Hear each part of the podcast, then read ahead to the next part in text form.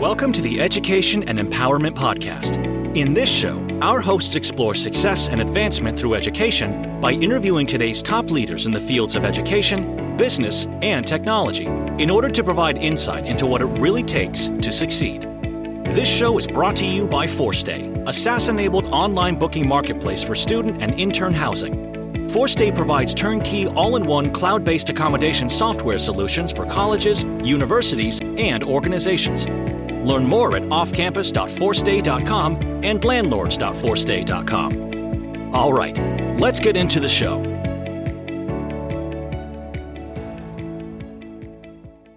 Hello and welcome to the Education and Empowerment Podcast. This is Bakhtiyor Isoev. I'm your host for the show.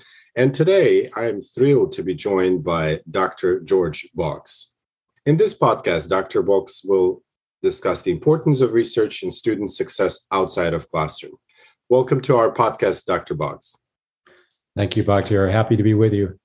Awesome. Thank you so much for your time. I'm honored to be speaking with you. And for starters, I'd like to get to know you a little bit better, and our audience would like to know you a little better. So, you know, would you give us a little bit more about how you actually ended up in higher education and what you do today?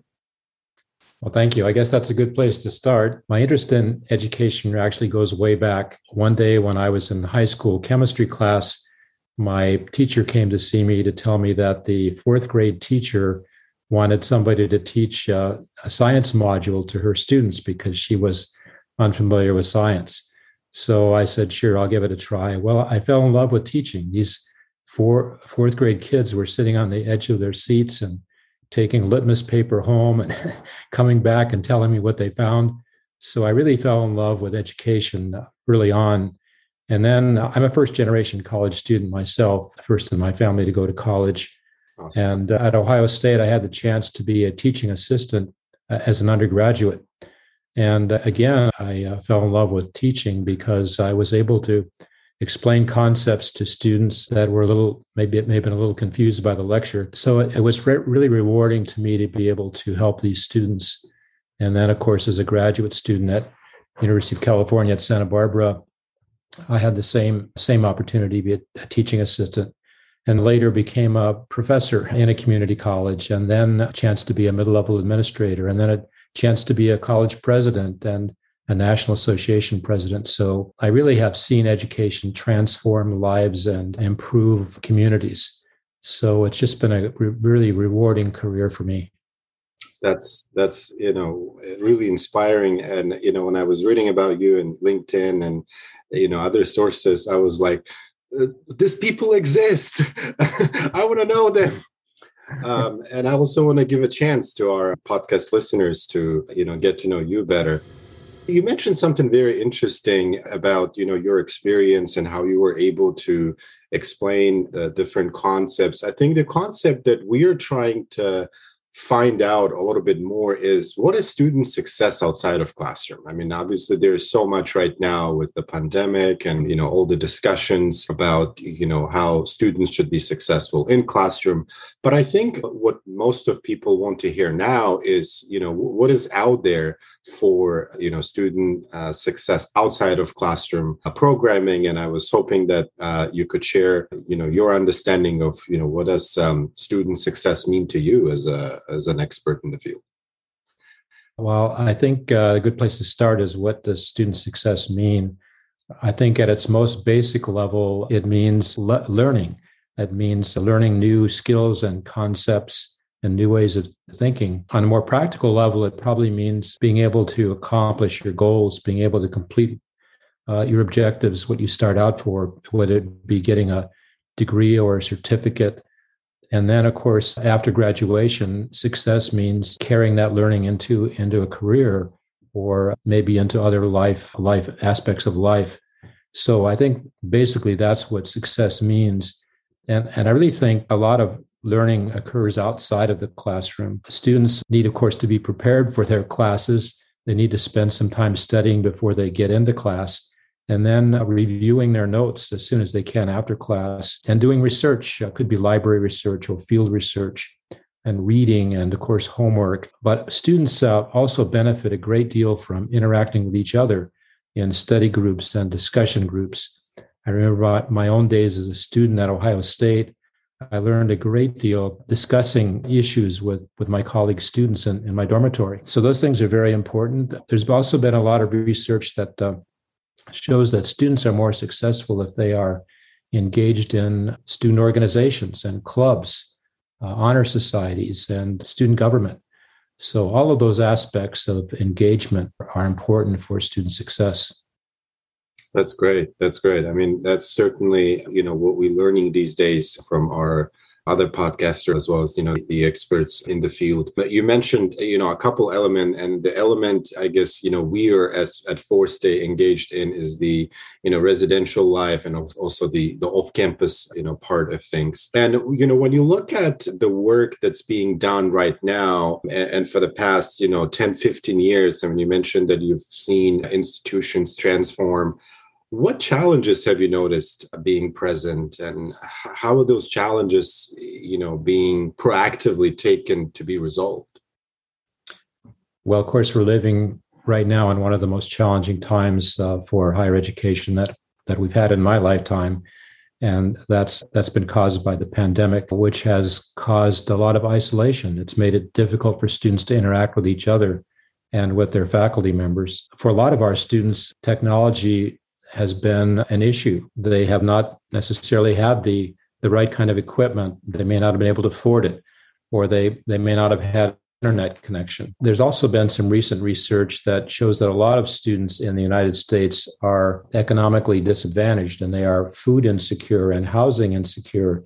They may not know where they're going to be living in, in the next few weeks or where they're going to get their next meal.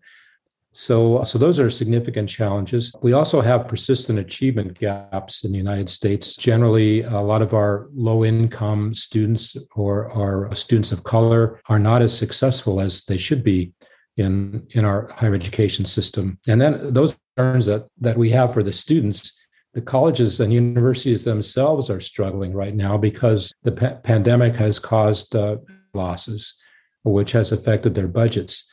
So we're living in a very challenging time right now. And of course, we're, it looks like we're beginning to get out of this pandemic, but there's still a lot of unanswered questions. Are the students going to be able to come back? Will they come back? Will the universities and colleges be able to survive this difficult budget time? So, some unanswered questions right now. It's interesting you say that. And in fact, you know, what we're trying to find out through obviously this podcast and in our numerous conversations is you know what's the way future look like right? And what can we do now given the the situation? I mean obviously there's a you know a passive approach which is let's just uh, you know have things happen uh, or there's a very proactive approach which which involves kind of taking a step back and, and reflecting on you know what, what what's out there right? What does theory says and what you know what what research is available there.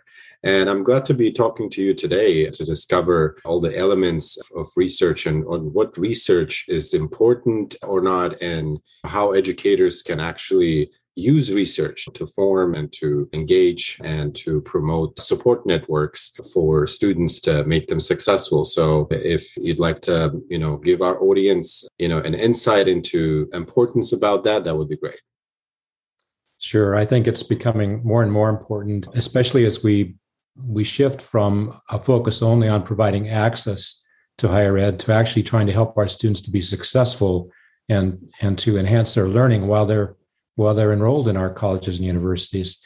So I want to mention a few a few examples of research studies that I think have significant significant information for for educators and for students alike. And the first one I'll mention was a, a little experiment that was done by Eric Mazur, who's a professor of physics at Harvard.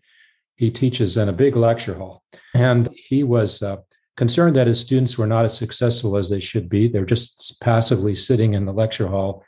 So he decided to try to get them more engaged.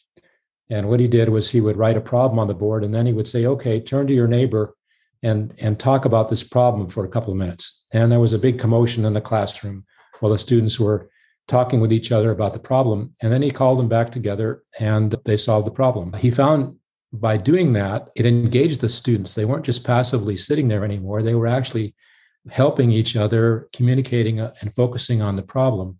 And he found that helped the students to learn and they became much more successful in his physics classes. So, so student engagement is important, and that's just one experiment uh, that showed that. Another one I'll mention is was done by Uri Treisman when he was a professor of calculus at, at University of California at Berkeley. He often wondered, why is it that my Asian students are always the top students? They get the best grades. And my African American students mostly never make it through the course. So he took some time and studied the behavior of these students. And he found out the Asian students formed study groups and they helped each other with the homework and taught each other how to solve the problems, whereas the Black students and the white students were more competitive and didn't study together. So he decided to experiment and he formed a study group of Black students. And guess what? They became successful in his calculus class. So there's another important message for students and for, for faculty members uh, students, if you can get yourself into a study group, you're going to learn better and you're going to be more successful. And faculty, if you can help your students to form these study groups, it will help to get them through your classes. Another one I'll mention was done by Phi Theta Kappa, which is the International Honor Society for Community College Students in combination with the Center for Community College Student Engagement. They did an experiment on focused on, on male students of color. We have a problem in the United States in that male students of color are very successful in, in colleges and universities. So there were a number of them, though, that were honor society students. So this study was done by interviewing the Black uh, students, Black male students who were honor society students. And they and they were, they thought they would find out that these students were perhaps had different backgrounds than the students of color who didn't make it. But guess what? They had the same exact backgrounds. They both that both successful and unsuccessful male students of color came from poor economic backgrounds, single parent backgrounds, crime ridden communities. What made the difference was that someone cared about them, someone reached out to them and checked in to see how they were doing. And the other thing is that they formed a, a, network, a social network with other students who were like them, who cared about learning. And they cut their ties with the other people in the community that would have dragged them down. So, a couple of important messages here for, for students find a mentor, uh, find right. someone who cares about you. And, and, actually, you could be a mentor too, uh, and you could be a tutor. And actually, if you are a tutor, you're probably going to learn better because nothing uh, helps you learn faster than being a teacher. And the second thing is form ties with students who are like you, who care about learning and want to be successful. So that's another important one. Actually, the students who are Phi Theta Kappa members, Honor Society members, com- complete at a much higher rate than students who aren't, even, even if the students get the same grade point average. So it just shows you the network effect of students affiliating with other students who also want to be successful. There's also a lot of a lot of research data about learning communities. These are clusters of classes that students take together with with with a cohort of teachers. And the students, because they're taking the same classes, same they're taking classes uh, with the same students over and over, they get to know know other students and they form bonds and help each other. And there actually are some natural kinds of learning communities like nursing and allied health, and also athletic programs where students are able to get to know each other really well and they tend to help each other. So, those are some examples of research that shows a dramatic impact on uh, student success and student learning. That's great. That's great. And how do you see these being implemented in practice? Do you think the pandemic um, and all the you know challenges that you mentioned earlier will become obstacles for successfully implementing and using that research in day-to-day programming or do you not see that as a problem? Well in some respects it's a problem but pandemic itself has forced change. And in fact it was very rapid change. The colleges and universities had to turn on a dime, so to speak, because they they were closed in about a year ago in March, and so they had to go completely online and video conference, and they had to do it very quickly. So, and I think we're going to we're going to see I we're going to see a lot of this continuing. We're going to see an increased number of online classes and classes by video conference and student services by video conference tutoring. We're seeing some companies um, being developed now that provide online when students need it when they have a question about something doing their homework, they can get online and tutor right away. So we're, we're seeing a lot of innovation caused by the, the disruption of the pandemic. You know, Winston Churchill is quoted as saying, um, never waste a good crisis. so here we are in a crisis that, that was this pandemic, and uh, it has forced a lot of change. And I, and I think it's going to going to even when things go back to sort of normal, we're not going to return to exactly the same way we were before. And colleges are still going to be focused on trying to help their students, but I think they're going to have some new ways to do it. Awesome. Awesome. You touched on a very important aspect of our conversations, which is innovation and, and transformation. Would you be so kind to uh, perhaps, you know, share your opinion about what type of innovation will be important moving forward? And what do you see being the, the most, the biggest area of, of opportunity right now that, you know, educators or operators in higher education or, you know, senior management can take advantage of?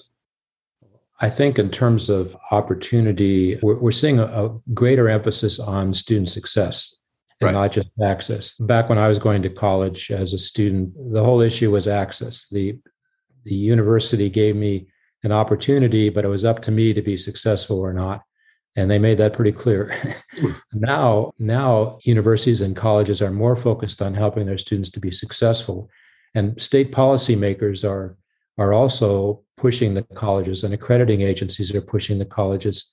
In fact, a lot of states are changing funding formulas and and linking the funding of the colleges and universities to how successful they are in getting students through to completion.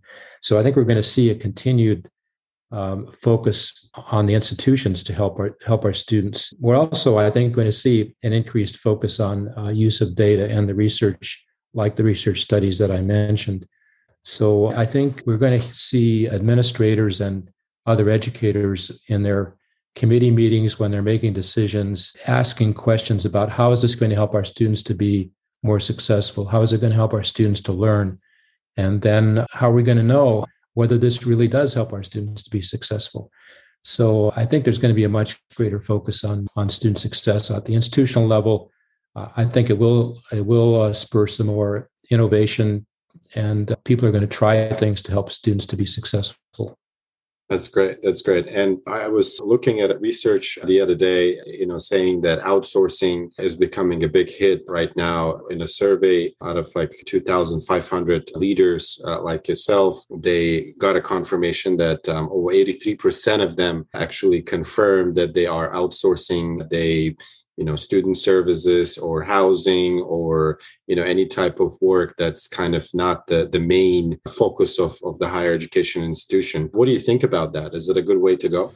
Yes i think so. In fact i just had a conversation a few weeks ago with brice harris who is the former chancellor of the california community colleges and uh, he was telling me the, the same thing that this was his opinion that colleges need to focus on their core mission which is teaching and learning, you know, helping the students to be successful and ancillary kinds of things. And he even talked about things like childcare, but we, we talked about the students who are suffering from food insecurity and housing security. He didn't think the colleges should be themselves establishing housing or or food pantries or childcare facilities. He thought the colleges should be partnering with other organizations and community organizations to provide those services that were not necessarily directly related to the mission of those institutions. So um, I'm all in favor of partnering because we have such limited resources in higher education. We need to focus those on on our true mission and leverage uh, resources by partnering with other other organizations that support our mission.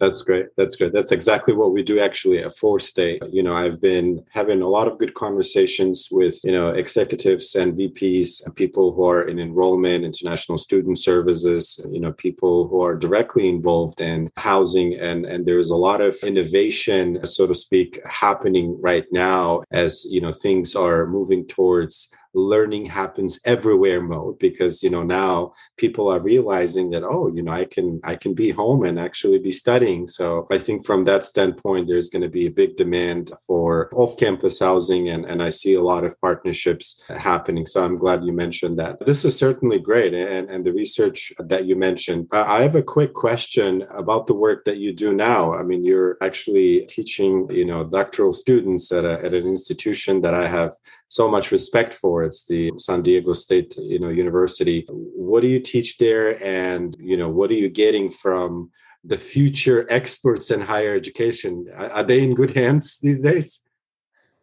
Well, I'm, I'm very fortunate to be involved in preparing our next generation of college and university leaders. So I teach in the doctoral program at San Diego State University and also in the doctoral program at Kansas State University. And my students are usually faculty members, mid level faculty members, or mid level administrators who want to become more, maybe college presidents. more responsible administrators or maybe maybe even chancellors so we teach classes i teach are in history of uh, higher ed and community colleges and and emerging issues so we we study issues right right out of the newspapers and have debates about topics so it's a very engaging kind of class and it's my way of contributing even after i've retired from being a college president and and being a, a president of a, a, national association i'm still able to contribute by helping these uh, students to uh, accomplish their goals that's great. That's great. And you know, as we kind of wrap up, you know, on on this episode, what piece of wisdom would you like to leave with our podcast listeners about student success or about being successful in general? Well, I think for students, my message is to be to be engaged in their learning. That means to be prepared for class and to review your notes as quickly as you can after class form study groups or participate in study groups with other students. Find a mentor, mentor others, and don't fall behind in your studies.